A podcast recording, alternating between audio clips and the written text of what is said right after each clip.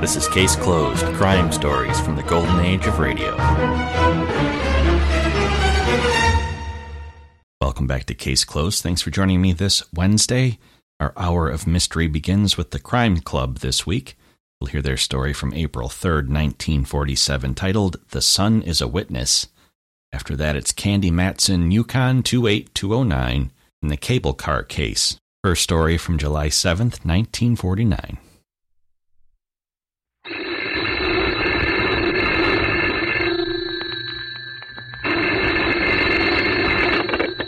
Hello. I hope I haven't kept you waiting. Yes, this is the Crime Club. I'm the librarian. The Sun is a witness. Yes, we have that Crime Club story for you. Come right over.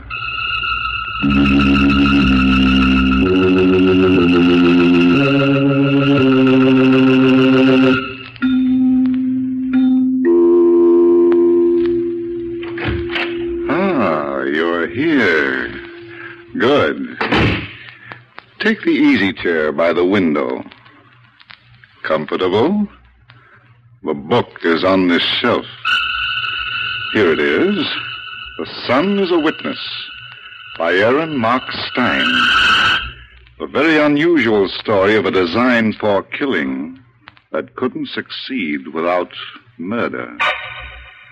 Let's look at it under the reading lamp.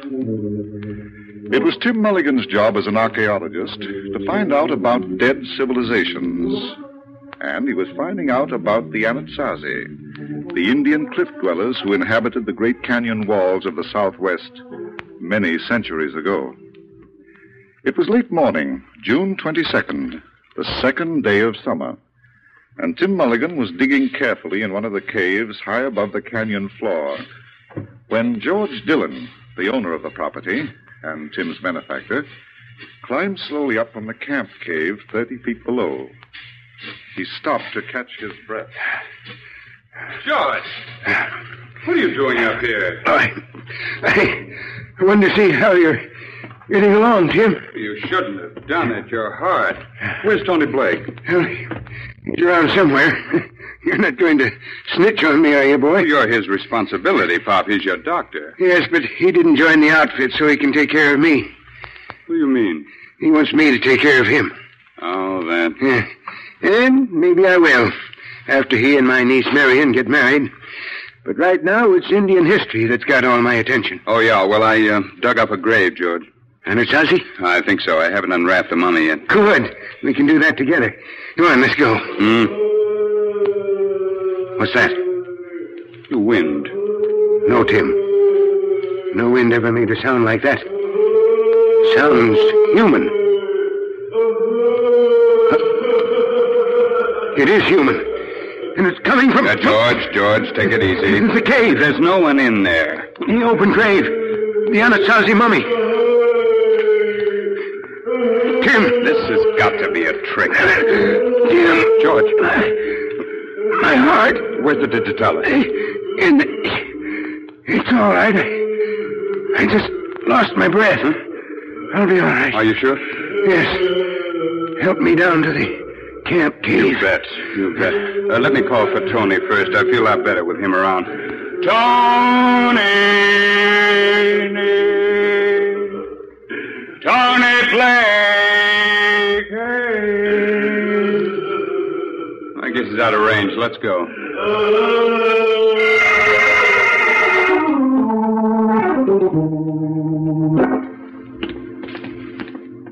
How is he, Tony? He, uh, he just fell asleep. Hmm? Uh, let's get away from this cave opening. I don't want him disturbed. Okay. Ah, Now, what about that ghost, Tim? Somebody's trying to kill your patient, Doctor. Hmm? Do you think he can be scared to death? Uh, with his heart, anything can happen. That's what I mean. Where's Marion? Are you kidding? Not this trip. You, Marion, and I are the only ones here with George. The others. Well, that's where she went, to the others at the ranch house. when? This morning, while you were digging for your ghost, she was worried about her brother. Oh. Oh, of course. It's been four days since Fraser went back to the house with Matt Casey to get provisions. I didn't realize. Uh, now, look, Tim, I gotta talk to you about something. now, Give up this, pro- this crazy project. Give it up? It- It's not doing George any good. His heart can't take it. I'm not his doctor, Tony. And I am. So, what? He won't listen to me. As long as you're on the job, he wants to be with you. Don't you understand? Yes, I think I do. He's a fibrillator heart in a very bad shape, and the slightest stimulation. You're not worried about that, Tony, are you? What? You've got an axe of your own to grind, and it's beginning to look like a battle axe. Don't get dirty, Mulligan. I'll try not to. You can't cut me out, so you're trying to move me out. Anything to get George's mind off Indians and onto your sanitarium project. The darn sight more useful than digging for dried up bones. That depends on how much of a scientist you are. I told you not to get dirty, Mulligan. Stop waving those fists. You're liable to hit yourself in the face. Jim! Tony! George! Come in here, both of you. I, I thought you were sleeping. I heard every word you two said out there. When do you think I'm going to die, Tony? If you continue to stay here, George. I'm going to stay here until Timothy finishes what he's doing. Then there's no telling. There's nothing I can do about it. Are you quitting? No, I'll be around if you need me. You shouldn't have been so rough with him, Pop. Tim, You know what, George? Tim, do you really think somebody's trying to scare me to death? It's possible. Hmm. That fellow? I. I don't know. I'd rather not believe your own doctor's out to kill you. He's the only one here with us, Tim. And if that sound we heard was not a ghost, but a rattlesnake Where? in here someplace. Now stay where you are, George, and don't get excited. I'll uh, I'll look for it. Wait! Try not to get excited, George, and don't get off that cot. You'll never find it, Tim. It's in this cave. I will. It isn't. What? It- It's in this wall next to me. Solid rock. And we can hear the rattle. Oh, wait a minute, George. I don't want to believe in ghosts, but nobody can make that sound come out of solid rock. Oh, wait, wait. All right, Pop, it's gone. We can relax. yeah, Tony's right. This is a bad place for you. I, I'm not afraid, Timothy. But I am. I'd uh, like to get you back to the ranch house where you might get an even break. I'm not running away. Good for you. I'm taking you away. Now sit tight. I'll get Tony and we'll load this up into the car. Tim, does that mean you're giving up your work here? No, indeed, Pop. It means I'm going into another business ghost hunting.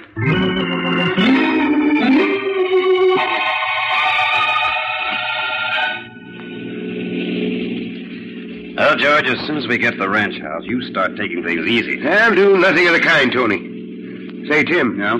How soon do you expect to go back to the camp? Right after we get you set. Good. I'll get Matt Casey to go back with you.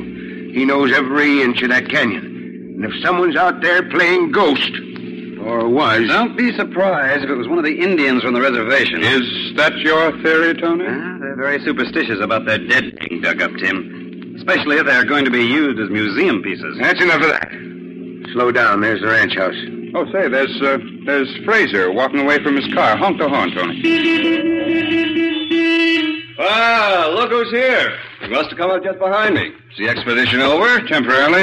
Uh, give us a hand with the luggage, Fraser. For you, Uncle George, anything. Where's the rest of the party? Who do you mean? Matt Casey and Marion, of course. Are you trying to kid me? Well, aren't they here? No. Some joke, huh? Frazier, Marion left this camp this morning. She was coming to see how you and Matt were getting along. Matt and I? But Matt went back to camp two days ago. He took a truckload of provisions. Are you sure? Now, look, Tim, I was here when he left. You smell as though you might be foggy about things. I've had a few drinks, but I know what I'm talking about. I pick up the stuff in town, and Matt took it from here. Why didn't you come back with him, Fraser? I took a liking to civilization, Uncle George. So after Matt bounced off, I bounced back to town where the civilization is beautiful and lively. I got back a few minutes ago. You were there for two whole days. I couldn't help it. The attraction was magnetic. Can it be proved, Fraser? Don't be a comedian, Tim. What's mine is mine. What about Marion? I don't know, Tony. Sis might have been here. Say, maybe she hit for town. For some lively civilization? What does that mean, Mulligan? Nothing personal, Dr. Blake. Why don't you take care of your patient while I go back to the camp to find out if the spirit is still functioning?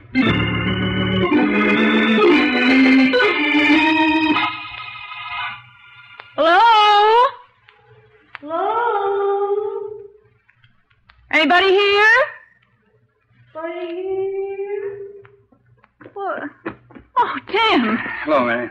Where is everybody? Why didn't you answer me? one, one question at a time, please. I've been running around in circles all day. First the ranch house, nobody there. Then back to this. I'm a little winded. Just give me time.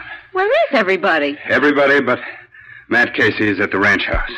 Why? They gave up the ghost. Huh? What are you doing up here on top of the canyon wall? Oh, this is going to be a national park someday. Uh-huh. Uh-huh. Monument to Indian culture. Don't you feel proud of what Uncle George is going to do? I didn't see your car below, Marion. Always stick to the subject. You can't lose that way.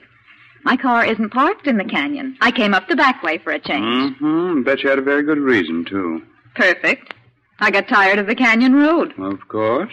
Matt Casey must have had the same feeling about it. What? Well, look down there where my car is parked. His truck's there, too. So. Yes, and it's loaded to the hilt with provisions. I call that being very ruthless. Yeah. All that good food left down there to spoil, and I'm starving. Well, at least you've got a doctor who can feed you vitamins. Funny man. Unless you're a ghost and you don't need vitamins. What does that mean? Haunt me and find out. Are you crazy? Try it.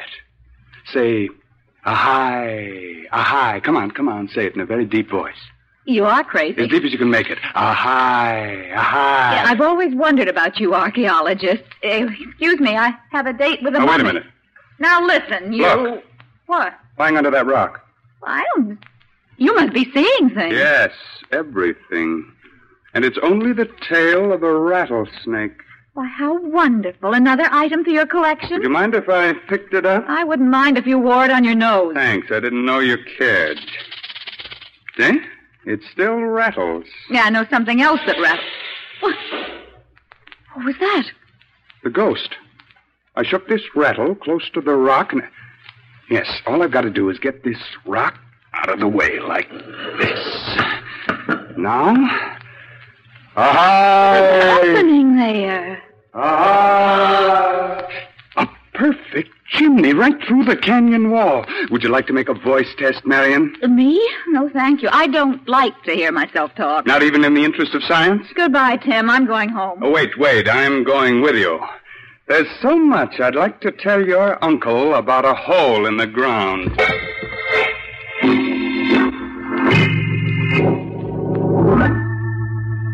Frazier. Uncle George, say you had quite an experience up at the camp. Tony was just telling me about the ghost. Yes, and it's occurred to me with Matt Casey missing. Oh, he wouldn't try to kill me, Dr. Blake. I didn't say that he would, George. He's been but- working for me for 27 years. We're old friends. Frazier, I want you to organize a searching party for Matt. All right, but if you ask me, he's going on a bender. I don't think so. He's done it before. Why, there were times when he'd bust out for a whole week. He never did it when he had a special job to do. He knew we were waiting for those provisions at the camp. Yes, that's right, Fraser. Yes. And He knew that I was waiting for something else that was much more important to me. Something else? Yes. Well, you might as well know about it now, Fraser. You too, Tony. I sent Matt Casey back here to type up a new will. Oh? Yep, I've decided to give all this property to the government for a national park. Well, that's nothing new, if that's all you've decided. That's all, Fraser. The rest of my property and all my cash go to you and Marion. Uncle George, Yeah? nothing. You're just a swell guy.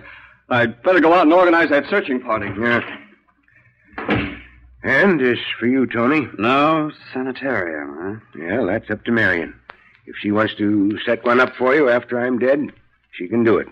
With my blessing.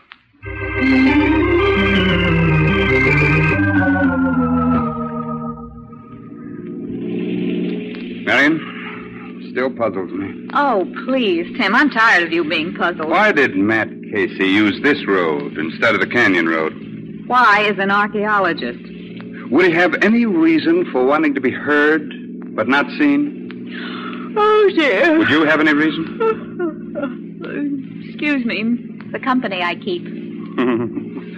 All right, Marion, you don't have to talk to me. I don't wear a badge. You don't know how pretty that makes you look. I think I do. By the way, why don't you and Tony get married? There's no hurry. He's broke, isn't he? Da da dee. And a big sanitarium with his name all over it could um, solve an ugly problem. Uncle George is Tony's patient. By design. What do you mean by that? You brought Tony out Well, here. suppose I did. That doesn't mean. Now look here, Mr. Mulligan. I don't like your insinuations. So there's one thing about the great Southwest that always fascinates me. Don't change the subject. Buzzards. What? Over there on that pile of rocks. Well, you're not stopping, are you? Of course. Where there are buzzards, there's death. And where there's death, uh, I'm an archaeologist, remember? Oh, don't be ridiculous. I want to get back to the ranch house. You will. I'll just take the ignition key out to make sure you don't do it without me. Would you like to join this expedition? No. Oh, that's too bad. You don't know how cultural those things can. Alien, What is it? A pioneer? there's a body under those rocks. A human body. What?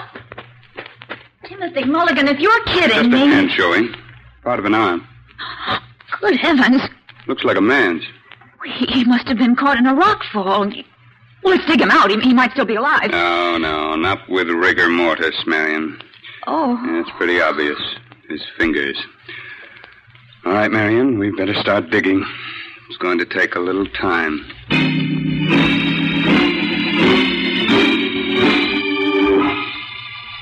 This one last rock. Now, come on. Heave, heave. Don't relax. Keep going. Come on. What? What was that? And we'll look later. Let's get this rock off first. You sit down, Tim. Yeah. Maybe it's better go back to the car. What'd you pick up? This uh, this roll of film must have been spread out under part of that rock. Maybe when the pile hit him, it bounced out of his pocket. Oh, you. And when we moved that rock, it snapped back on the roll. You would think that important, wouldn't you? What's a dead body to you? I'm sorry, Marion, but there's nothing we can do for Matt Casey except turn him over, face up. Yeah. No. There are Ah, things I don't understand about this. Matt being here, and his truck two miles up the road, and an old hand like Matt being caught in a rock fall. What was he doing in this cave?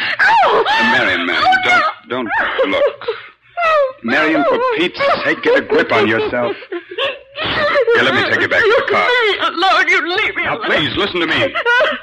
I've known him practically all my life. He was my uncle's oldest And friend. listen to me in trying to understand what I'm saying. How are we going to tell Uncle George about this? How can Marion, Marion, it was no accident. Matt was not killed by a rock fall. What? What'd you say? He was murdered. Tim, I've had enough of you Now and your... listen. Matt was clubbed to death and brought here.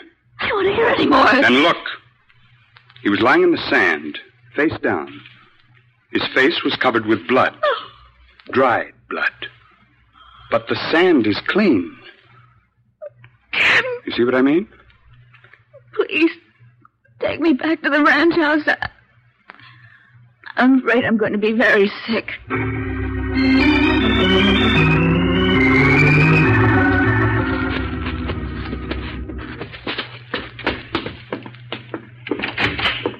that you, Fraser? No, George. It's Marion and Tim. Marion. Marion, darling, where have you been? Not now, Tony. We, we've got to talk to Uncle George. What's the matter? I thought it might be Fraser. He went out to organize a searching party for Matt Casey. Oh. Well, What is it, Marion? Tim, maybe you better do the talking. I I don't feel up to it. What's wrong? Where's Matt? I'll tell you, George, but I want you to sit down. Take it easy. I'll do nothing of the kind. Where's Matt? I say nothing until you sit down. He. He's dead, isn't he? Huh. Oh, my lord. Matt, Tony. It's all right, Tim. I'll know what to do. where'd you find him? Under a rock fall on the county road. Matt? Under a rock fall? Did you bring him back with you? No. We left him there. We'll have to notify the sheriff. Sheriff? He was murdered, Uncle George. All the evidence is there. We didn't want to disturb a thing. Murdered. Matt, Where is it? In a bottle in the dresser in George's room. Quick. Marion, get me a glass of water and a spoon. George. Ah, George, it's going to be all right. It'll be all right. Can you hear, George? Tim, Marion. Here, Tony. Anything I can do? Yes. Get Marion to of that water. Marion. Yes, the cupboard door was stuck. I couldn't get Here, it. give me that spoon. This is the worst attack I've ever seen have. Now, if I could get him to swallow this stuff. Oh, he's spitting it out. Quick, you've got to get it down. Marion, hold his head back. No, I Hold it can't. back, I tell you. Now, Tim, I want you to force his jaws apart and keep his mouth open. I've got to get this stuff down. There's no time to lose. All right. That's done. Now, I'll make sure. Yeah, the water will push it, push it down. There. Ah. Ah, Now, let him relax. Here, Tim, take this bottle. I'm going to check his pulse. Oh, something's wrong. But the digitalis isn't working. Never acted like that after taking the medicine. George! Uncle George, please.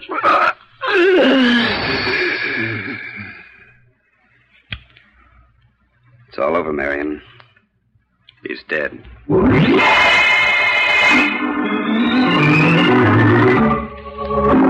I, I didn't think, Tony. I, I just spoke without thinking. Marion, there's no use blaming yourself anymore. It was bound to happen sooner or later. I didn't have to throw it at him. I, I didn't have to yell murder. Now, here.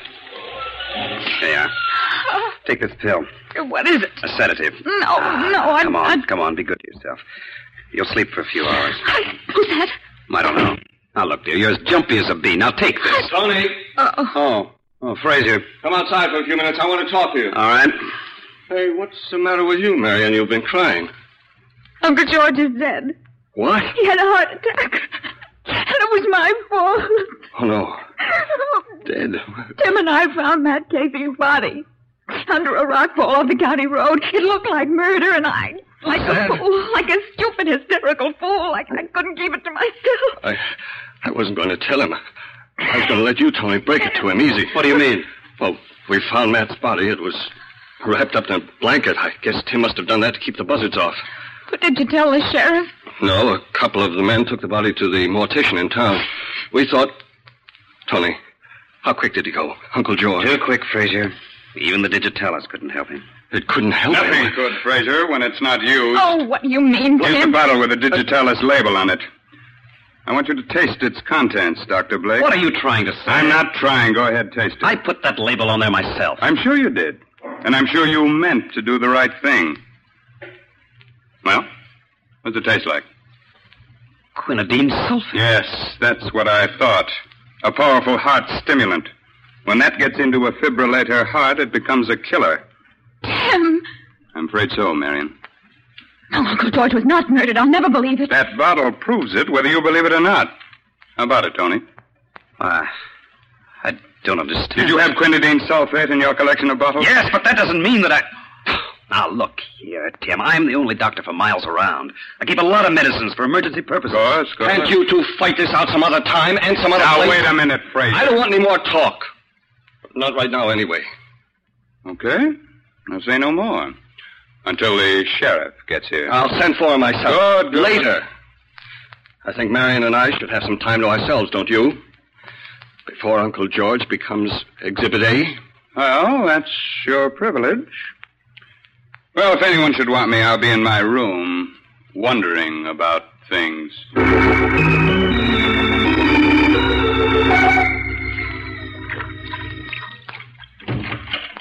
Oh, hello, Marion.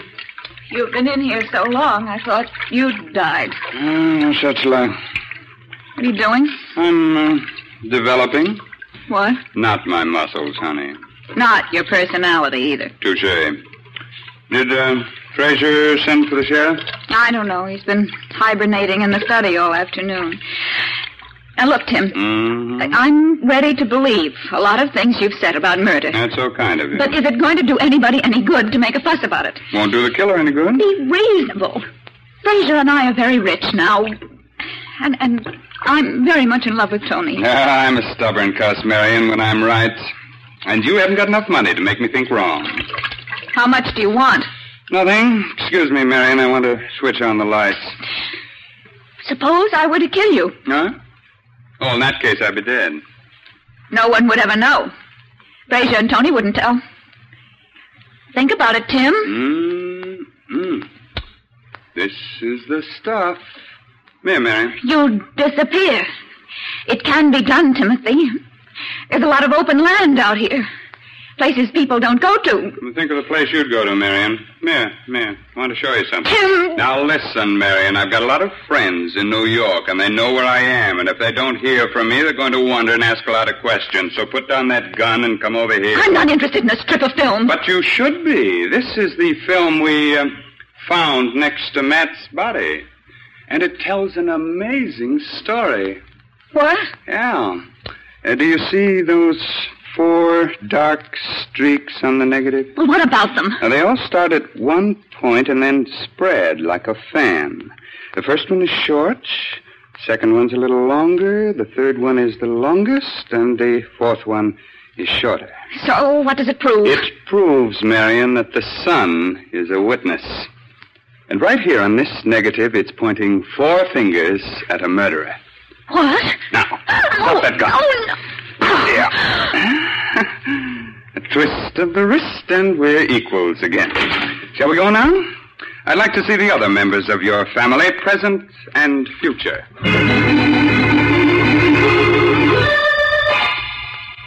You'll never convince me, Mulligan, that four streaks on a negative mean murder. How about letting me try, Tony? You also said, Tim, that you know who killed Matt Casey.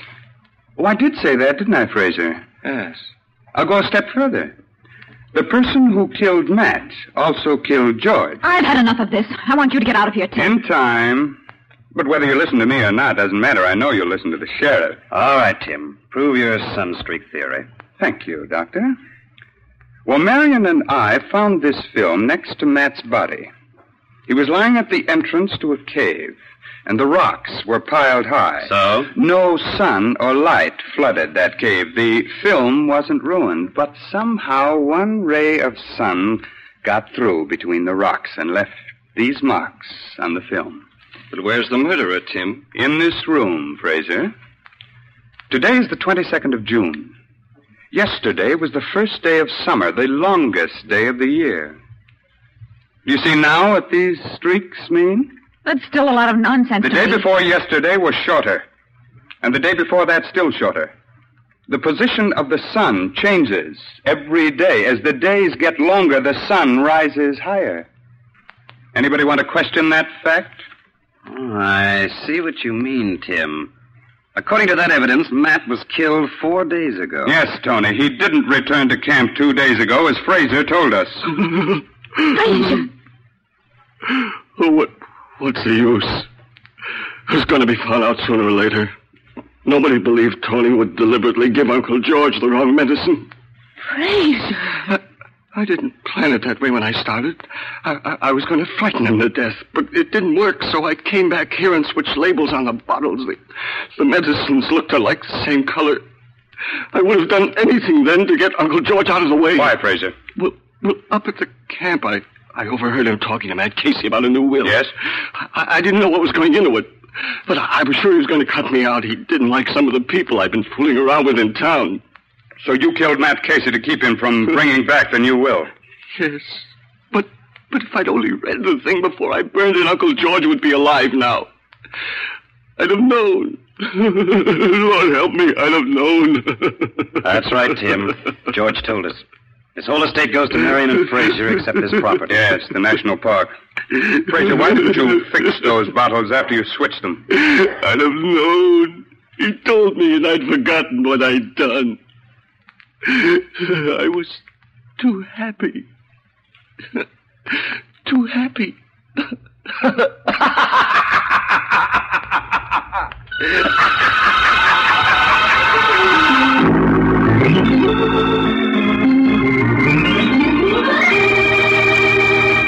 And so closes tonight's Crime Club book, The Sun is a Witness, based on a story by Aaron Mark Stein. Stedman Coles did the radio adaptation. Roger Bauer produced and directed. Raymond Edward Johnson played Tim Mulligan, and Sidney Smith was Tony Blake. Oh, I beg your pardon. Hello. I hope I haven't kept you waiting. Yes, this is the Crime Club. I'm the librarian. Yes, come over a week from tonight. Good. We have a very exciting story of a boat ride that was planned by death. It's called The Grey Mist Murders by Constance and Gwyneth Little. In the meantime, well, in the meantime, there is a new Crime Club book available at bookstores everywhere.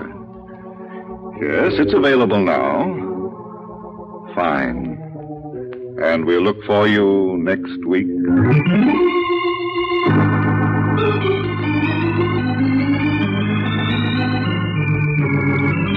This program came from New York. This is the world's largest network, the Mutual Broadcasting System.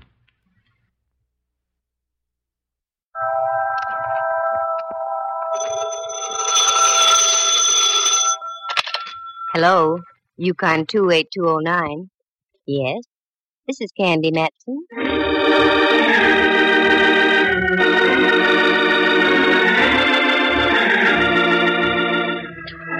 Do you have a little unsolved murder in your home? Got some blackmail you want to unload? Are you the victim of some vulgar extortionist? I know a girl you should meet. She may not be the greatest private eye in the world, so what if it does cost you three or four hundred dollars? She sure is sweet. She's Candy Matson. Like to meet her? Hello. Candy Matson? Well, I wasn't sure when I looked in the mirror this morning. Had a rough night, eh? Oh, there have been rougher ones. Look, Voice, before you get caught with my receiver down, who are you and what do you want? As to who I am, you'll find out very shortly. What I want is you. How romantic and over the phone yet. Let me finish. What I want is you to lay off that cable car business. Oh, that. Well, I'm afraid I can't. You see, I was sitting beside him when they discovered his transfer had been punched sort of permanently.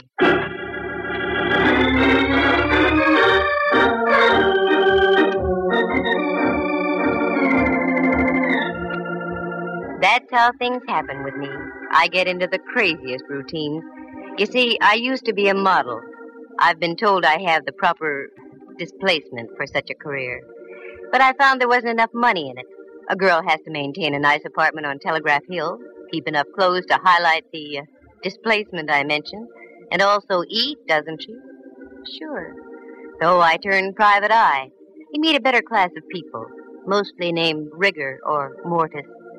Now take this cable car deal. It's positively fantastic. But after all, this is radio, isn't it? Like to hear how the whole thing happened? Leave us trip along to Act One.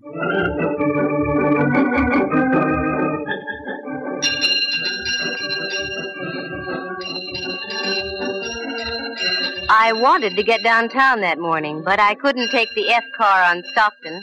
They were ripping up about 87th Street, which is par for the course. So I walked down Telegraph Hill and up to Mason. That's where the Bay and Powell cable car stopped. All aboard! Come on, Lana, show that shapely ankle. We gotta make the Fairmont by Whitsuntide. The car was loaded, and so was the character next to me. I tried to budge into the seat between him and a fisherman's wharf dowager, but I couldn't quite make it. I'd forgotten my shoehorn. Say, pardon me, but would you mind reading your Wall Street Journal over that away a bit? I'd like to sit in here. Oh, if you insist. a knight of old. He budged his hips a quarter of an inch, and I slipped in, ready for my rocket ride over the hill and down into town. The trip, as usual, was uneventful. Three smashed fenders and several choice words I'd never heard before, but I wrote 'em down. By the time our prairie schooner reached the turntable at Market Street, the crowd on the car had thinned out. But uh, Buster was still beside me, his head buried in common and preferred. Market Street. I started to get down. Hey, lady, take your boyfriend with you. We're heading back up the hill. Boyfriend, I'll sue. He looks like the advance man for Lewis and Clark. How do you like that? He fell asleep over at Stockton Bond. I looked again. Hipsy wasn't asleep. Hipsy was stone cold dead on market.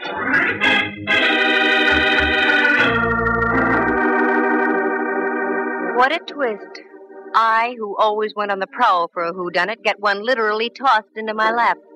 He just hadn't gone out of this world serene like. Oh, no. There was a steady slurp slurp of blood trickling down his vest just north by northeast of the equator. After a half hour wait, full of questioning by homicide leg men, I knew my morning shopping tour was rained out. And after all, I was only going to buy an emerald clip to match the glint in my eye. Well, that would have to wait. I knew the next step. I grabbed a cab home. I wasn't long in waiting. Right on cue. And if it was the right cue, it would be Lieutenant Ray Mallard from headquarters, daintily pressing his cuticles against my apartment buzzer. I was right. What? I've been expecting you. Come on in, Mallard. You've been expecting me. Why, Candy? Naive little rover boy, you. Have a drink? No, no, I'm not in the mood. Uh, just make it a double. Sit down, Mallard. and Let's be civilized. Take off your hat. It is off. Oh? Candy, for once I'm puzzled. You're just saying that. Yeah, because it's true. I've checked and rechecked. No matter how many loose ends I tie together, I still get no connection between you and Dwight Ellsworth.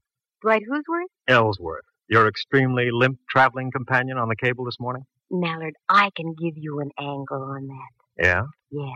The angle being that I didn't know him from Adam. Level? Straight.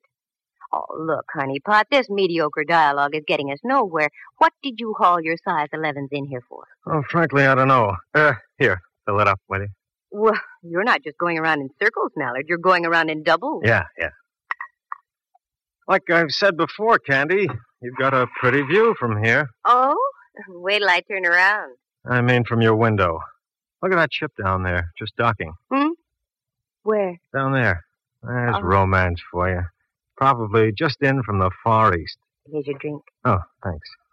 You know, it is sort of romantic.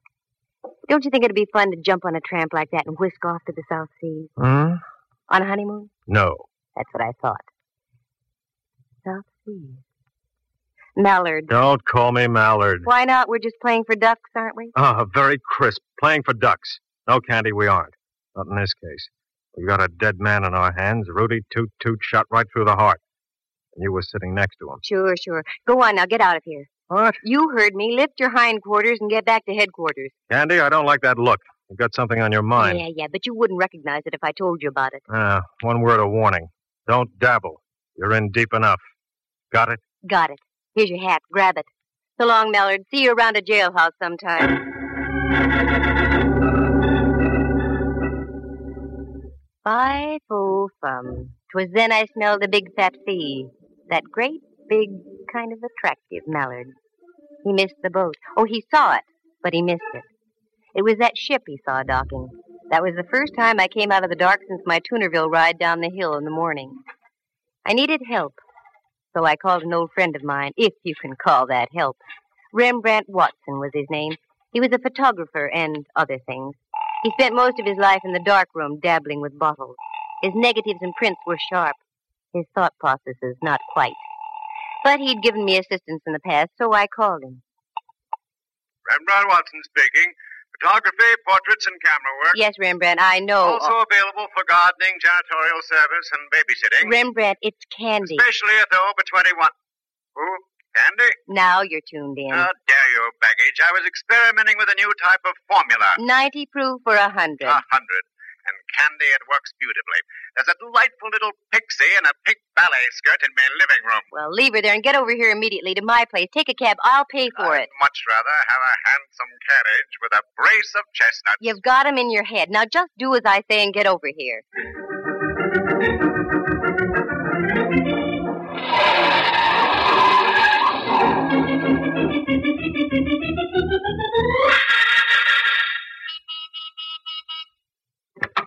Float in, Rembrandt. Gadfrey. Where's the man to take me cloak, gloves, and topper? You're wearing a sport coat and slacks, and you know I have no man. Therein lies your basic trouble, my dear. You have no man. Now, Rembrandt. Every man should have a woman, every woman should have a man. It's the incontrovertible law of the universe. Candy, you should have a man. You. Sure, I'm no longer a man. I'm Sprite, transcending Oh, the world. Well, stop transcending a moment and come down to earth. We've got a job to do. How poetic. How idyllic. We've got a job to do. Uh, for money. Eventually. Oh, one of those. Very well, my dear. Bring me up to date. Well, I, I don't really know if I can or not. Good. And I shall leave and return to me formula. Oh, no. What I mean is, the whole story's so fantastic you'd never believe it. I might. Try me, Candy. Well, I get on a cable car and sit next to a character reading the Wall Street Journal. Strange coupling. A cable car and the Wall Street Journal. Yeah. And when we get to the end of the line, my friend next to me is dead. Probably the ride down the hill frightened him to death. Uh-uh. He looked like a used punch board. He had a neat little bullet hole through his heart. Candy, my little ballerina friend in the pink skirt is more believable than what you just told me. I told you it was fantastic, but none know how it happened. Now, sooner or later, Mallard is going to come out of his fog.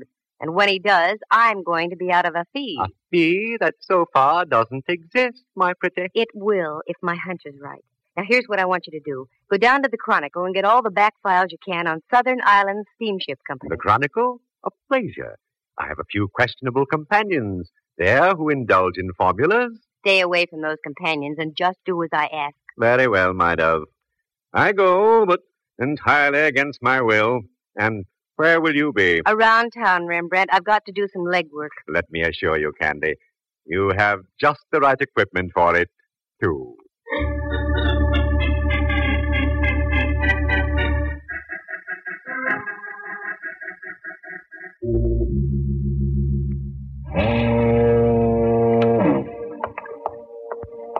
Mm, What a joint. I'll bet they mount slit gullets on the walls instead of deer heads. Well, come on, Candy. Get your tools out and screw up your courage. Yeah, miss, what'll it be? Uh, nothing right at the moment except information. Information, water, both free. What do you want to know? Well, I'm, I'm looking for the purser off of Dwight Sonia. I hear he does his shore duty in Uh, here. Ah, that's right. Name Campbell. That head on the table over there belongs to him. Mm, thanks.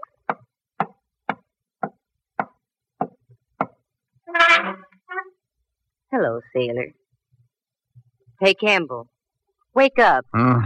Oh, leave me alone. Come on, snap out of it. Mm. Huh? Who are you? What do you want? My name is Candy Matson. I want to ask a question. Mm. Oh, I'm only drinking. Go away. Not until I find out what I want to know. Dwight Ellsworth was murdered this morning. What? I thought that would bring you to. Huh? well, that's the nicest news I've heard since VJ Day. What do you want to know? Where did his brother live? That stooge. He's got about as much spine as a water eel. Never mind. I want to find him. He seems to keep his whereabouts as secret as an atomic stockpile. Uh, the whole family ought to be knocked off. Uh, he lives out in Seacliff, 25 Dashiell Road. Good. A bartender, buy my friend a little reward. And one for yourself, too.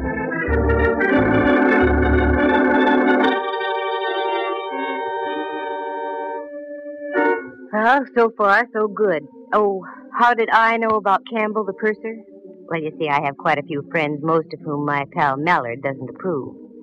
So I grabbed the cab and navigated the driver out toward Seacliff. It was so foggy I couldn't see the meter.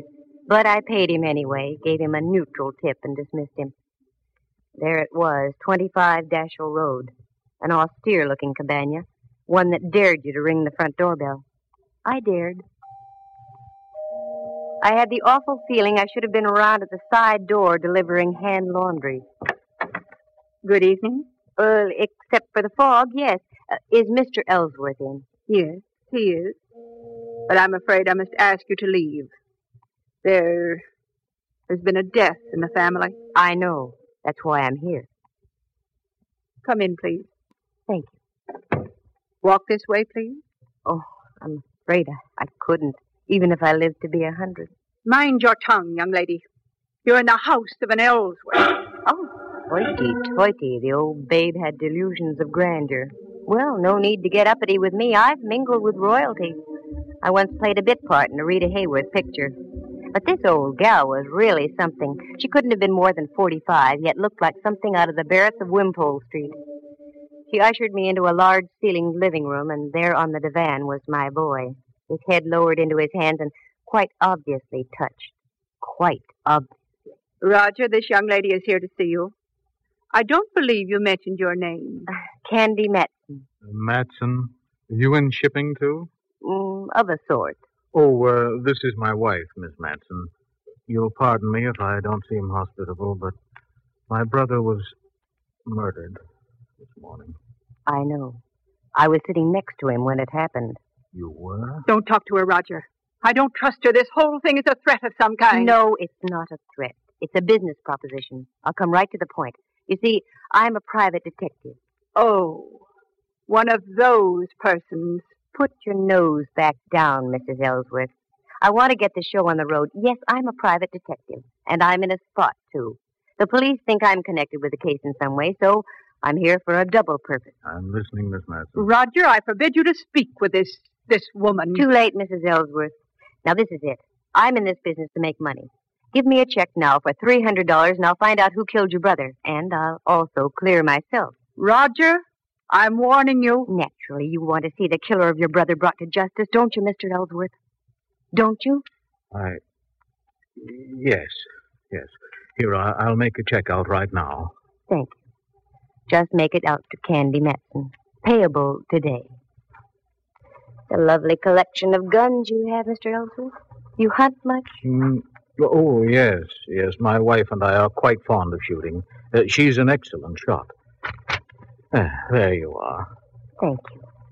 I'll be in touch with you sometime tomorrow. Mr. Reed didn't say a word. She just stood there against the fireplace and shot sparks through me. After I waved the check in the air a few times to dry the ink, she showed me to the door. Very clever, aren't you? Taking advantage of a weak willed man. I wonder who made him that way. Don't cash that check. I mean it. Don't cash that check. Mrs. Ellsworth, $300. I need the money, badly. I need some new rolls for my player piano.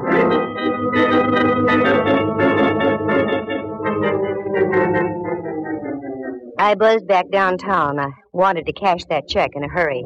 I knew of only one person who would give me the crisp green at that hour of the night Uncle Charlie, the honest miller who ran the chase room. Uncle Charlie, in the strict sense of the word, was a gentleman. So, with a tender little pat on my cheek, he cashed the check, and I went up Telegraph Hill and home. All of a sudden, my eyes did a couple of inverted loops. All my lights were on. Who's in here? All right, speak up. Oh, Candy, the light of my life. Come join our party.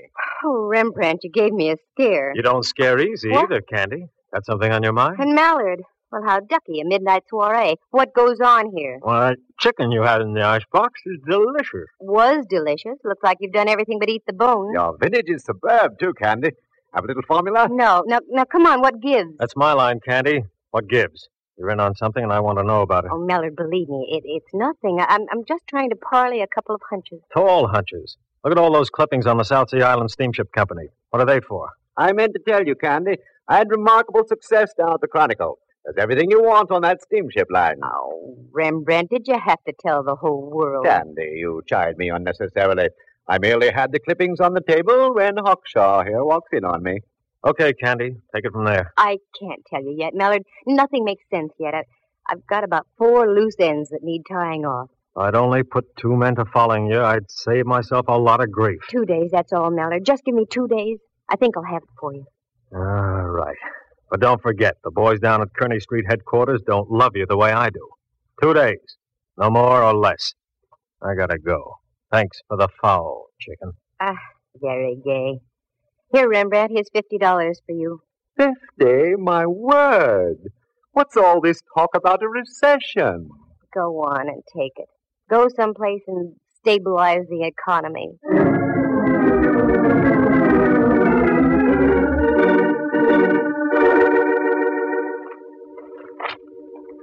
I whipped through the old newspaper clipping. It was all there. Fire at sea on Ellsworth ship. Two seamen lost off Ellsworth ship near Honolulu. South Sea Island line ship loses rudder in storm. On and on it went over a period of three years. I threw the papers back on the table, helped myself to some of Rembrandt's formula, turned down the lights, and went out on the porch. The bay was dark except for an occasional path of light from a pa- passing freighter. I sat down to think and think. Then, click, click, just like that, two little tumblers in my mind fell into place.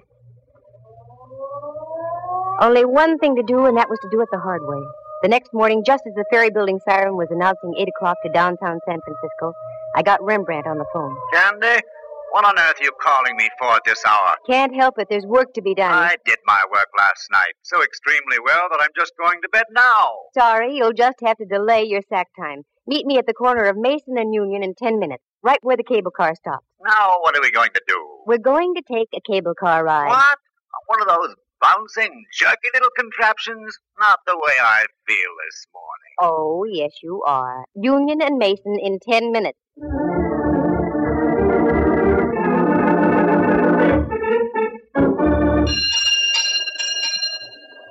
All right, Rembrandt, get on. This is the silliest thing you've ever done, Candy. Maybe. We'll see. Dwight Ellsworth was already on the car when I got on here, and alive. How could you tell? He mumbled something when I asked him to move over. Sounds logical. Although I once remember stumbling into a corpse who mumbled for hours after it had been liquidated. Mm, Rembrandt was in one of his rambling moods, so I let him alone. The car pulled over Mason Street, down Washington, and then swung on to Powell and up the hill. Now I watched the buildings and apartments carefully. There was a little red brick building, now a big apartment house, a woman's residence club, and so on. Then over the hill, more apartments, and the possibilities petered out at Bush. Well, only one thing to do canvass all those blocks between Washington and Bush. Okay, Rembrandt, off the car. Strangest corpse I ever did see. Uh, what'd you say, Candy? Off the car, come on. Now what? I just want to get to bed. Well, not for a long time, Boy Blue. Now, here's the pitch. You take this building, and I'll take the next. We'll alternate as we go along. Ask if a tall woman with a horsey face and dressed something like Queen Victoria ever lived around here. Oh, Candy. I know it sounds wild, but it's got to be done. A horse with a tall face and dressed something like. Oh, Rembrandt, look at me. Get that smoke out of your brain. A tall woman with a horsey face and dressed something like Queen Victoria. You got it? Got it. Okay, get going.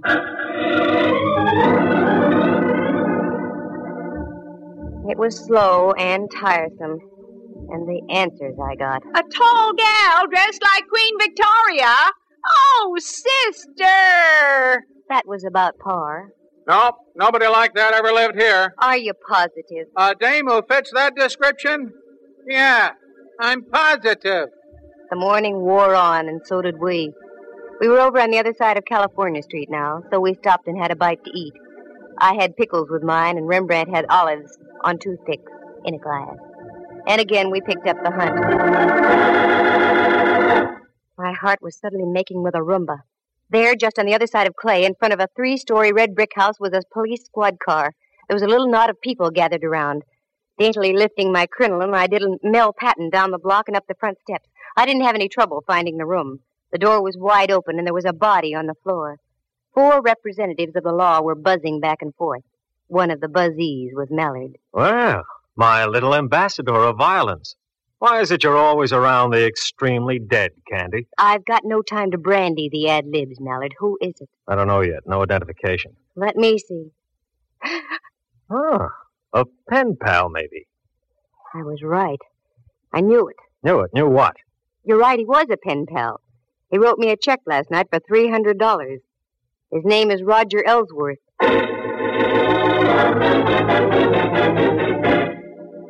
Very interesting. Must be open season on Ellsworth. Okay, Candy. Time you filled in in the blanks. Start. Wait a minute. I want to look at the window over here. Mm-hmm. Mallard, there are a couple of younger Ellsworths living around town here. I'm sure you'd like to see them stay healthy. Yeah? Get out to 25 Dashiell Road and pick up an old crone also named Ellsworth. Five will get you 20. She's the one you're after. Uh, all right. But you get back to your place and stay put, understand? I want to have a more illuminating chat with you. Oh, Mallard, I'm, I'm just like putty in your hand.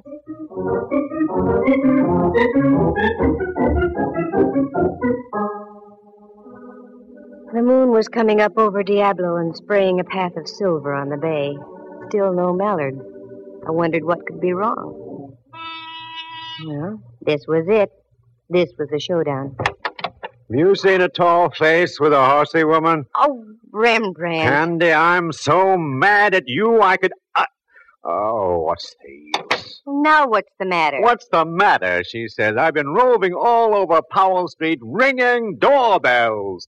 Where did you go, you traitor? Oh, Rembrandt, I'm sorry. In, in the excitement, I forgot all about you. What excitement? There's been another murder. In a moment, there's going to be another. I'm looking right at you, Candy. Oh, cool off. Have some formula and stop snorting steam. what was that? Your window, Candy. It just shattered. What? Oh, wait a minute. That window didn't shatter by itself. Quick, get the lights, Rembrandt. Now duck down here. What sort of a silly game are we playing now? This isn't a game, believe me. Candy! Candy, are you all right? Yikes, it's the gumshoe. Yes, I'm all right. Where are you, Mallard? Over here, two houses over. We've got your girlfriend trapped on the roof next to you. Don't move and stay covered. Okay. All right, Mrs. Ellsworth. Are you coming down peacefully, or do we have to play cops and robbers? I'm not coming down until I get that candy match. She did it! She forced me to kill my own brother in law! Have it your own way. Okay, loosen her up a bit, boys.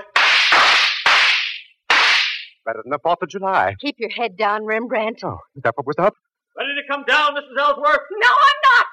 That hateful woman! She's ruined my whole life! All my plans! Just because of her snooping and prying! She's going to die, I tell you! Ugh. Ugh.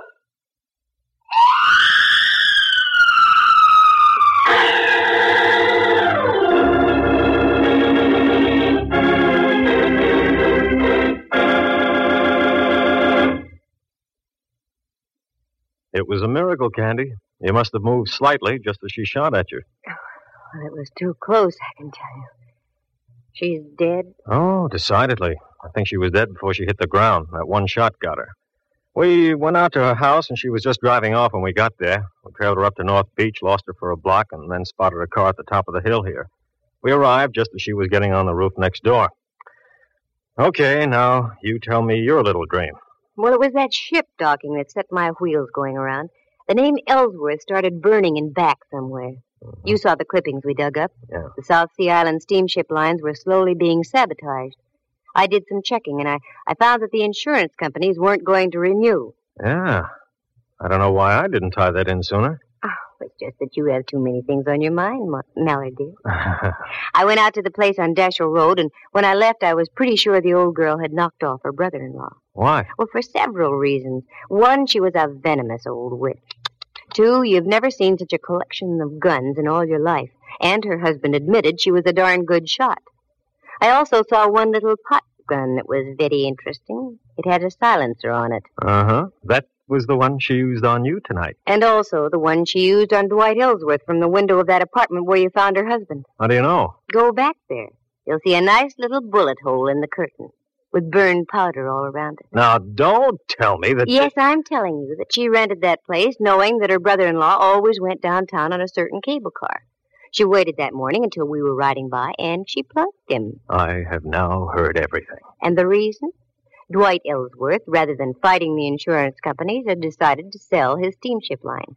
But the old gal thought she'd beat him to the punch by knocking him off.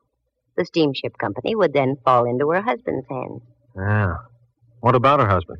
Well, after he gave me the check and I left, they evidently had a fearful row and she spilled the beans. Somehow she lured him down to that place on Powell and gave him some lead poisoning, too. And that's all there is to it.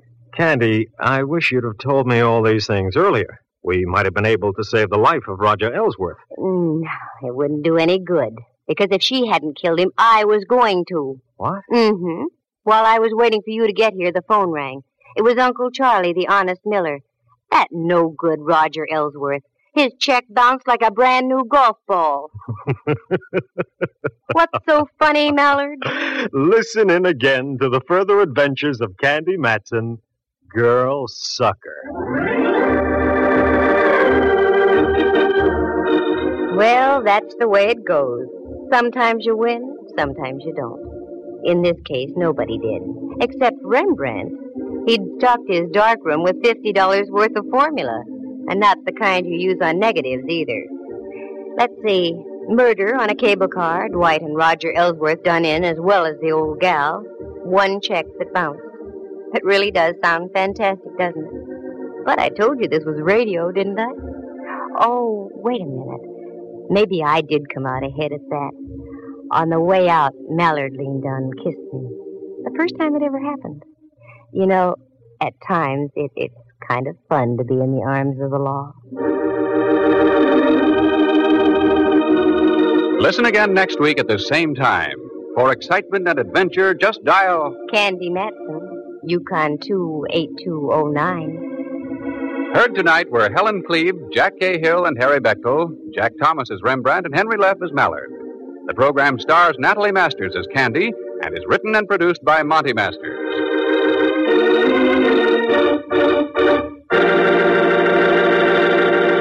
This has been a presentation of NBC, the National Broadcasting Company. That's case closed for this week. You can find more Candy Matson The Crime Club, Case Closed, and everything else Relic Radio at the website, relicradio.com. If you'd like to help support this and all of the shows, you can do so through that website or visit donate.relicradio.com. Your support makes all of this happen. Thanks to those who have helped out. Thanks for joining me this week. Be back next Wednesday with another hour of Case Closed.